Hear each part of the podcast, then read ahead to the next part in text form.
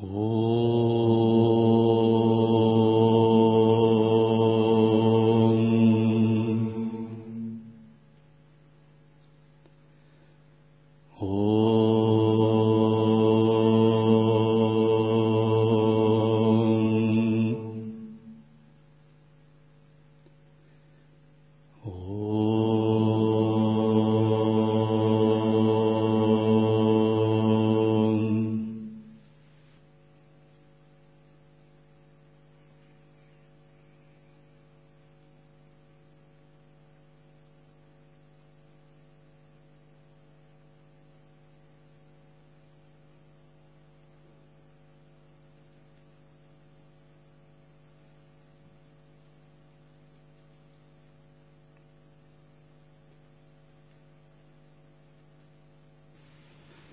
Сутра вопросы Мелинды.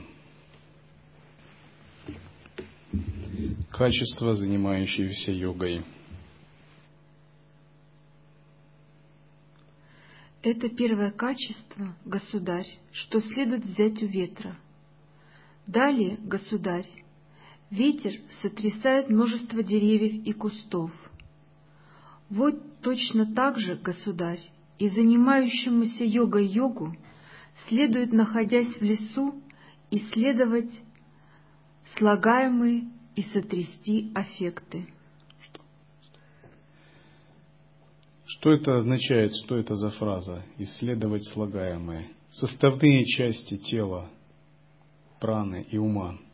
Сотрясти аффекты, значит, подобно тому, как ветер сотрясает кусты, нужно сотрясти омрачение, клеши.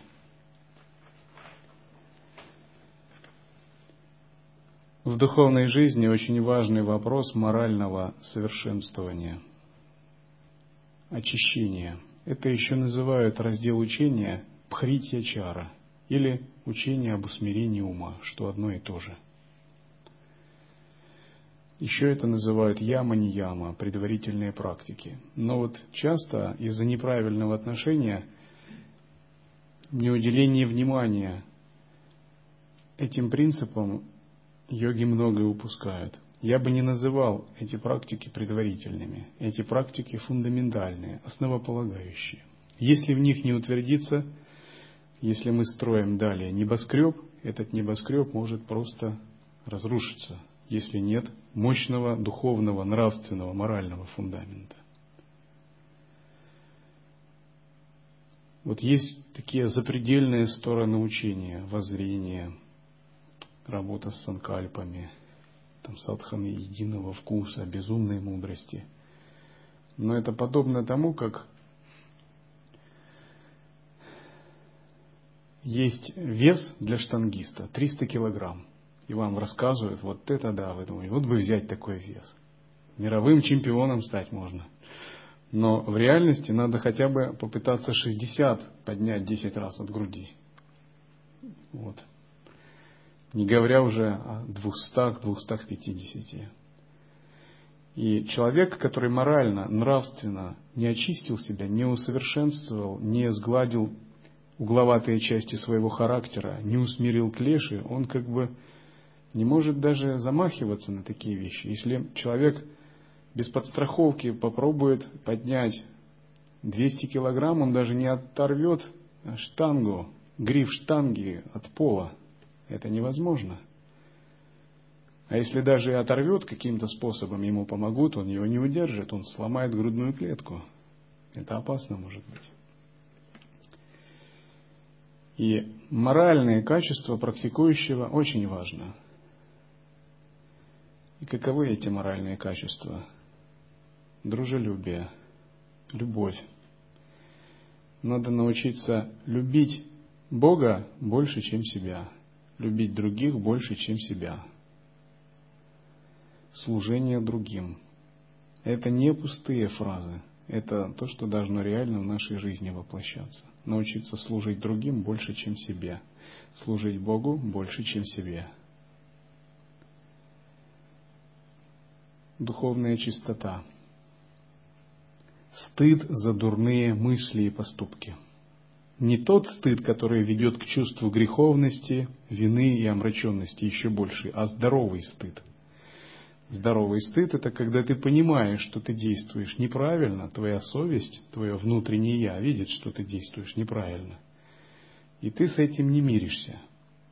Потому что если нет такой нравственной основы, такого духовного стыда, то человек рано или поздно, ведя практики, ретриты, садхану, он придет к демонам, он встретится с бесами внутренними, неусмиренными. И он потерпит неудачу. У него не будет чего им противопоставить.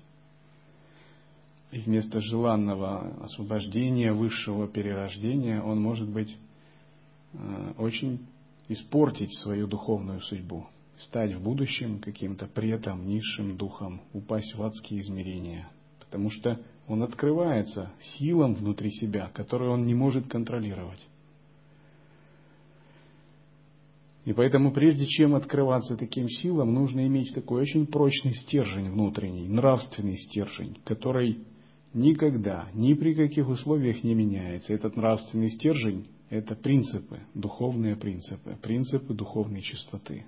Если такие принципы у вас сильны, если ваша вера сильна, вам никакие бесы не страшны чтобы не проявлялось, как бы они вас не искушали. И вот моральное совершенствование, оно включает в себя процесс выработки внутренних принципов, чести практикующего. Вот если практикующий обладает внутренним благородством, внутренней честью, он никогда не позволит себе поступать нечисто, эгоистично, наносить вред, действовать злобно, он всегда великодушен, он всегда прощает. У него нет такой мелкой, такой душонки прета. Вот, вот меня кто-то обидел, я ему там припомню. Это как бы для йога это совсем не подходит. У него есть чувство долга. Долга, которое он ставит выше собственного эго. Вот если у вас есть чувство долга, служения Дхарме, служения Богу, служения Санга, для вас нет никаких проблем перебарывать свой эгоизм. Если у вас нет чувства долга, рано или поздно этот эгоизм, эта гидра многоголовая, вылезет и покажет свое обличие. И вам тоже будет нечего противопоставить. И вот чувство внутреннего долга, чести, благородства, любви, сострадания, сопровождающиеся вечарой, это все создает практикующего, который неуязвим в духовной практике, который по-настоящему является духовным победителем. Часто бывает такая тенденция, что человек должным образом не прошел морального, нравственного совершенствования и интенсивно берется за духовную практику. И духовная практика открывает в нем ранее невиданное ему состояние ума. Они называются анархи. И вместо того, чтобы идти дальше, он скатывается на какое-то неправильное состояние. И в этом состоянии может быть годами, десятками лет. И это совсем пагубно. Например, осуждать других, иметь внутренний ропот, хулу на Бога, внутреннее сквернословие, внутреннее осуждение, внутреннюю злобу, внутреннюю ненависть, внутреннее недовольство. Все это пагубные состояния, то есть это демонические состояния. То есть нельзя практиковать садхану небес, будучи в душе чертом, так?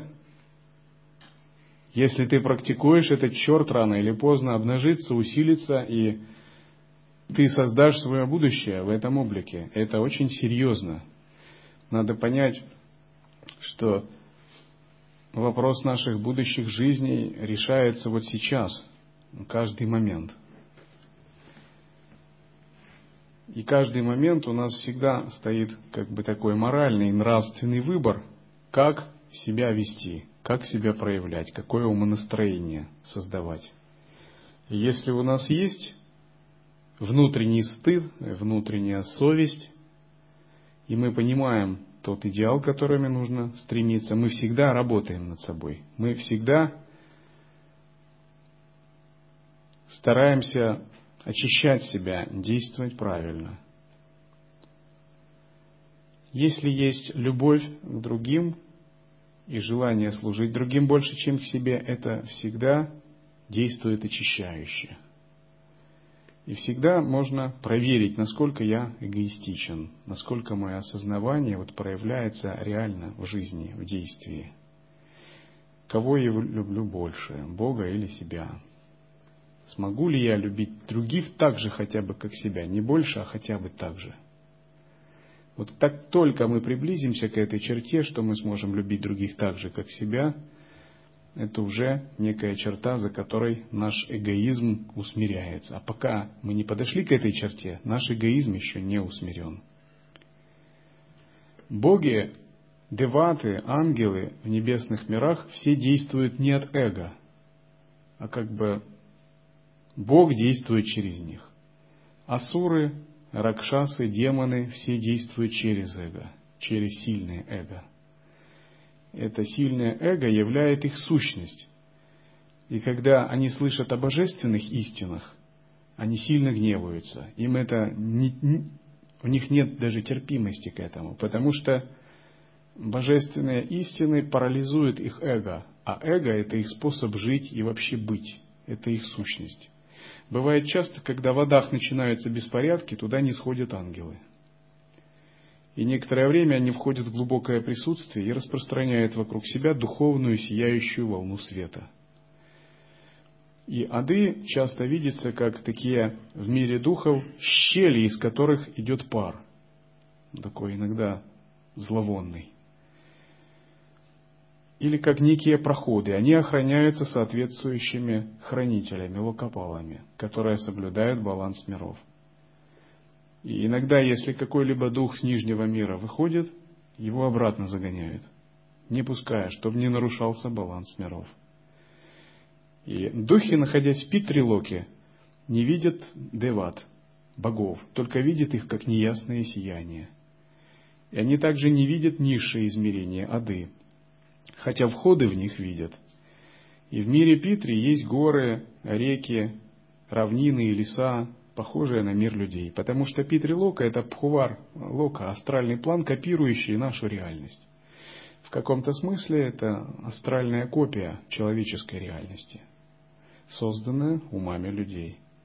И вот под каждой горой, озером существуют адские измерения, но они как бы внизу запрятаны. И только иногда существа из этих миров по позволению локопалов может, могут сообщаться. Ангельские же измерения Сварга-лока, Махар-лока не видны Петрисам, духом. Они находятся вверху, где-то как бы над головой, в таком э, неясном белом сиянии. Иногда деваты не сходят в мир духов, чтобы поддерживать гармонию и давать учение, отбирая тех духов, кто готов, для будущего обучения и переноса в миры Деват. Иногда они даже, проявляясь в гневных формах, не сходят э, в миры демонов. Атала, Витала, Патала, Расатала, где есть злобные духи. Если там начинаются беспорядки, то они входят в присутствие и излучают свет. Этот свет чистого божественного сознавания. И когда этот свет излучается – все демоны как бы падают замертво. Им становится очень холодно, и их эго не может действовать в этом свете. И они чувствуют, что лишаются жизни. Потому что их эго питает огонь, очень сильный такой жесткий элемент огня. То есть божественная любовь для демонов является парализующей, она является их останавливающей.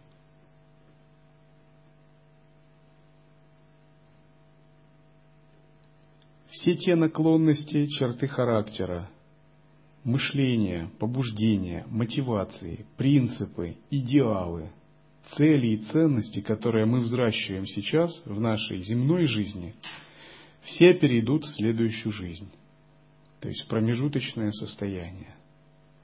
И в Питрилоке особенно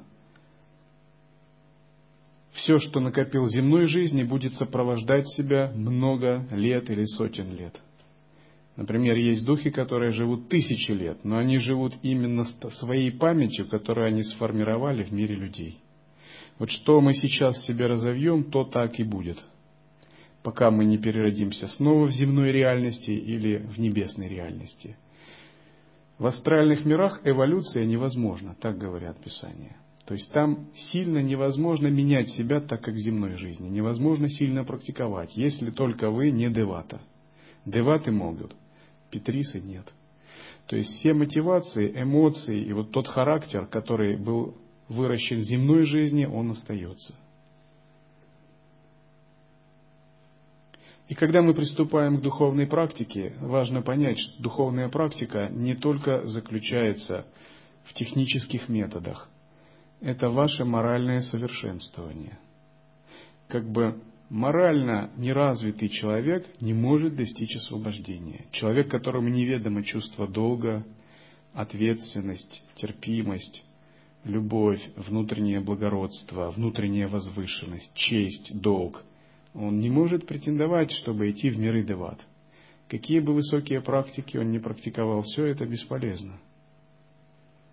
Многие пребывают в большой наивности, думая, что есть некая отмычка, некий метод, и вот они его будут практиковать, и сразу же они завоюют и небеса, станут ангелами, а потом и брахмами. Нет, это невозможно.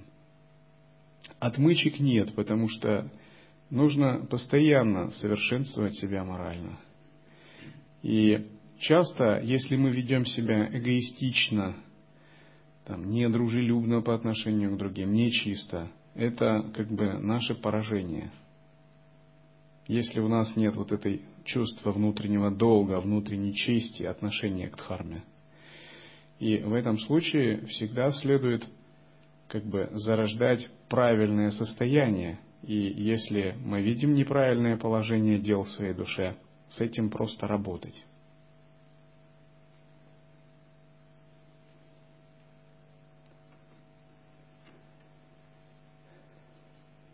Искреннее раскаяние, помощь другому иногда может быть важнее трехмесячного ретрита. Потому что в этот момент что-то в душе вашей переключается. Что-то идет по другим рельсам, в другую сторону направляется. Это очень важная тема. Часто мы можем думать эгоистично. Например, было бы мне хорошо, а Санги пусть управляющий думает. Это у него должность такая, а мне как бы моя хата с краю. Вот. Когда мы так думаем, мы подрываем свой дух, конечно. Или мы думаем не так, было бы мне хорошо, вот он открыл форточку, а мне это дует, вот негодяй. Это тоже, когда мы так думаем, снова проявляется наш эгоизм. Или почему ему положили два куска, а мне один? Это что. Я сейчас закачу такую истерику повару. Вот не думаем ли мы, как в это время наша душа терпит убытки, поражения в это время? Что часто, получая на физическом уровне какой-то результат, мы платим гораздо больше. На физическом уровне на рубль, а в духовном потеряли на 500. И очень часто такие ситуации одна за другой действуют. И настоящий йогин, он не позволяет себе так действовать. Он будет готов терпеть унижение, терпеть э, какие-то э, дискомфорт, там даже лишиться каких-то благ, но он как бы не пойдет на сделку с внутренней совестью. Он не позволит своей душе вот этот убыток потерять. Иногда лучше стерпеть оскорбление, но не осуждать другого иногда лучше потерять что-то в комфортном смысле, но не создавать в уме злого состояния, потому что это гораздо хуже. Иногда лучше самому пострадать, но чтобы другой чувствовал радость, и чтобы другому принести счастье. Вот если у нас есть такая мотивация, мы действительно как зрелый йогин – Иногда лучше потерпеть поражение и отдать победу другому, чтобы принести ему счастье. Вот это истинная, правильная мотивация.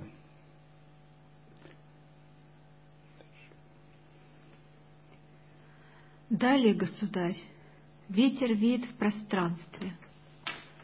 Вот точно так же, государь, и занимающемуся йогой йогу следует направлять свой ум к сверхмирским дхармам. Это третье качество, государь, что следует взять у ветра. Далее, государь, ветер распространяет запахи. Вот точно так же, государь, и занимающемуся йогой йогу следует распространять благоухание своей нравственности. Это четвертое качество, государь, что следует взять у ветра. Человек, который в себе воспитал нравственность, он благоухает. И это благоухание видно. Что это означает? Человек нравственный следует не эгоизму, не клешам, не прихотям. А чему же он следует? Он следует принципам. Принципы его проистекают из его осознавания. Человек нравственный следует своим убеждениям, ценностям, вере. их невозможно поколебать. У человека неразвитого ценности, принципы не сформированы, они очень слабы. На них можно повлиять. Его можно сбить с толку, разрушить его принципы или ценности.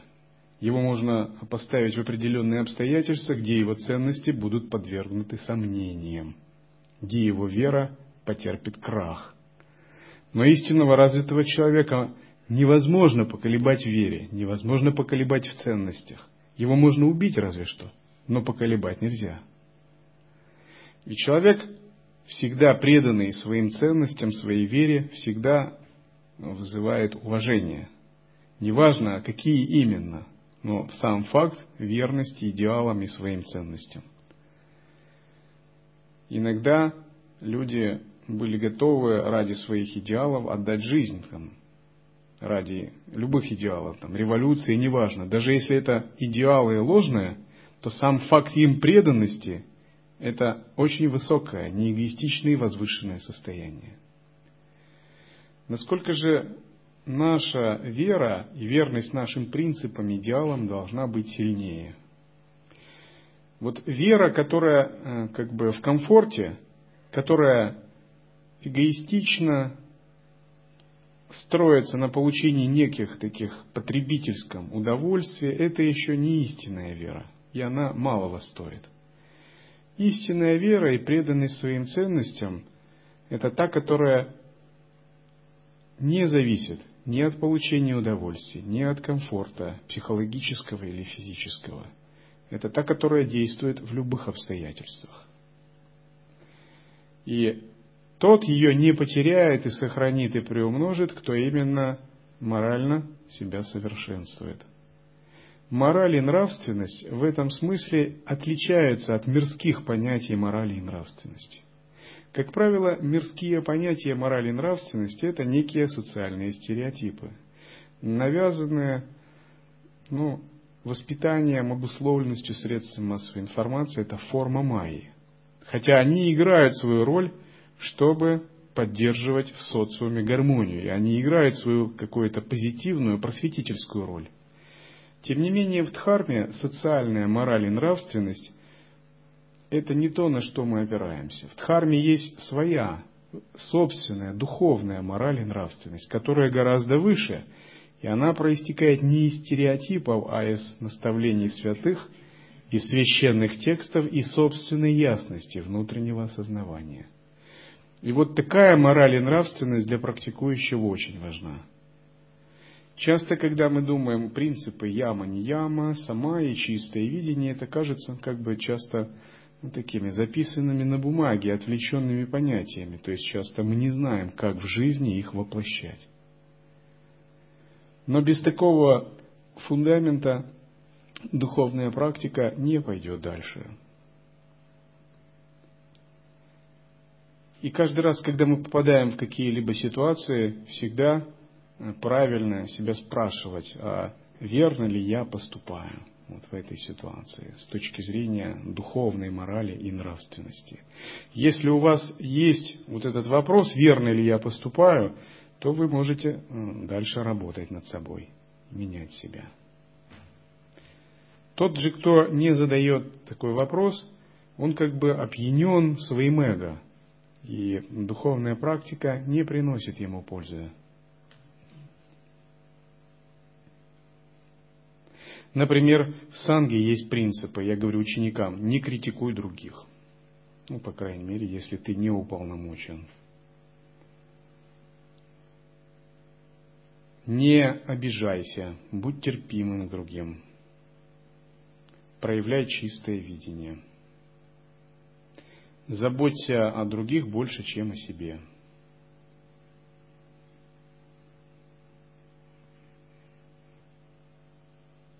И я хотел бы, чтобы те, кто, кто называет меня э, своим учителем и себя моими учениками, чтобы руководствовались в жизни этими словами.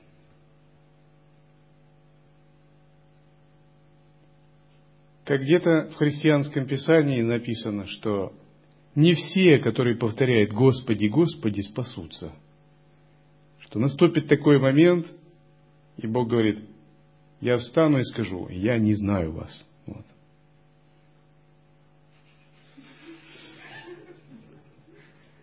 Да.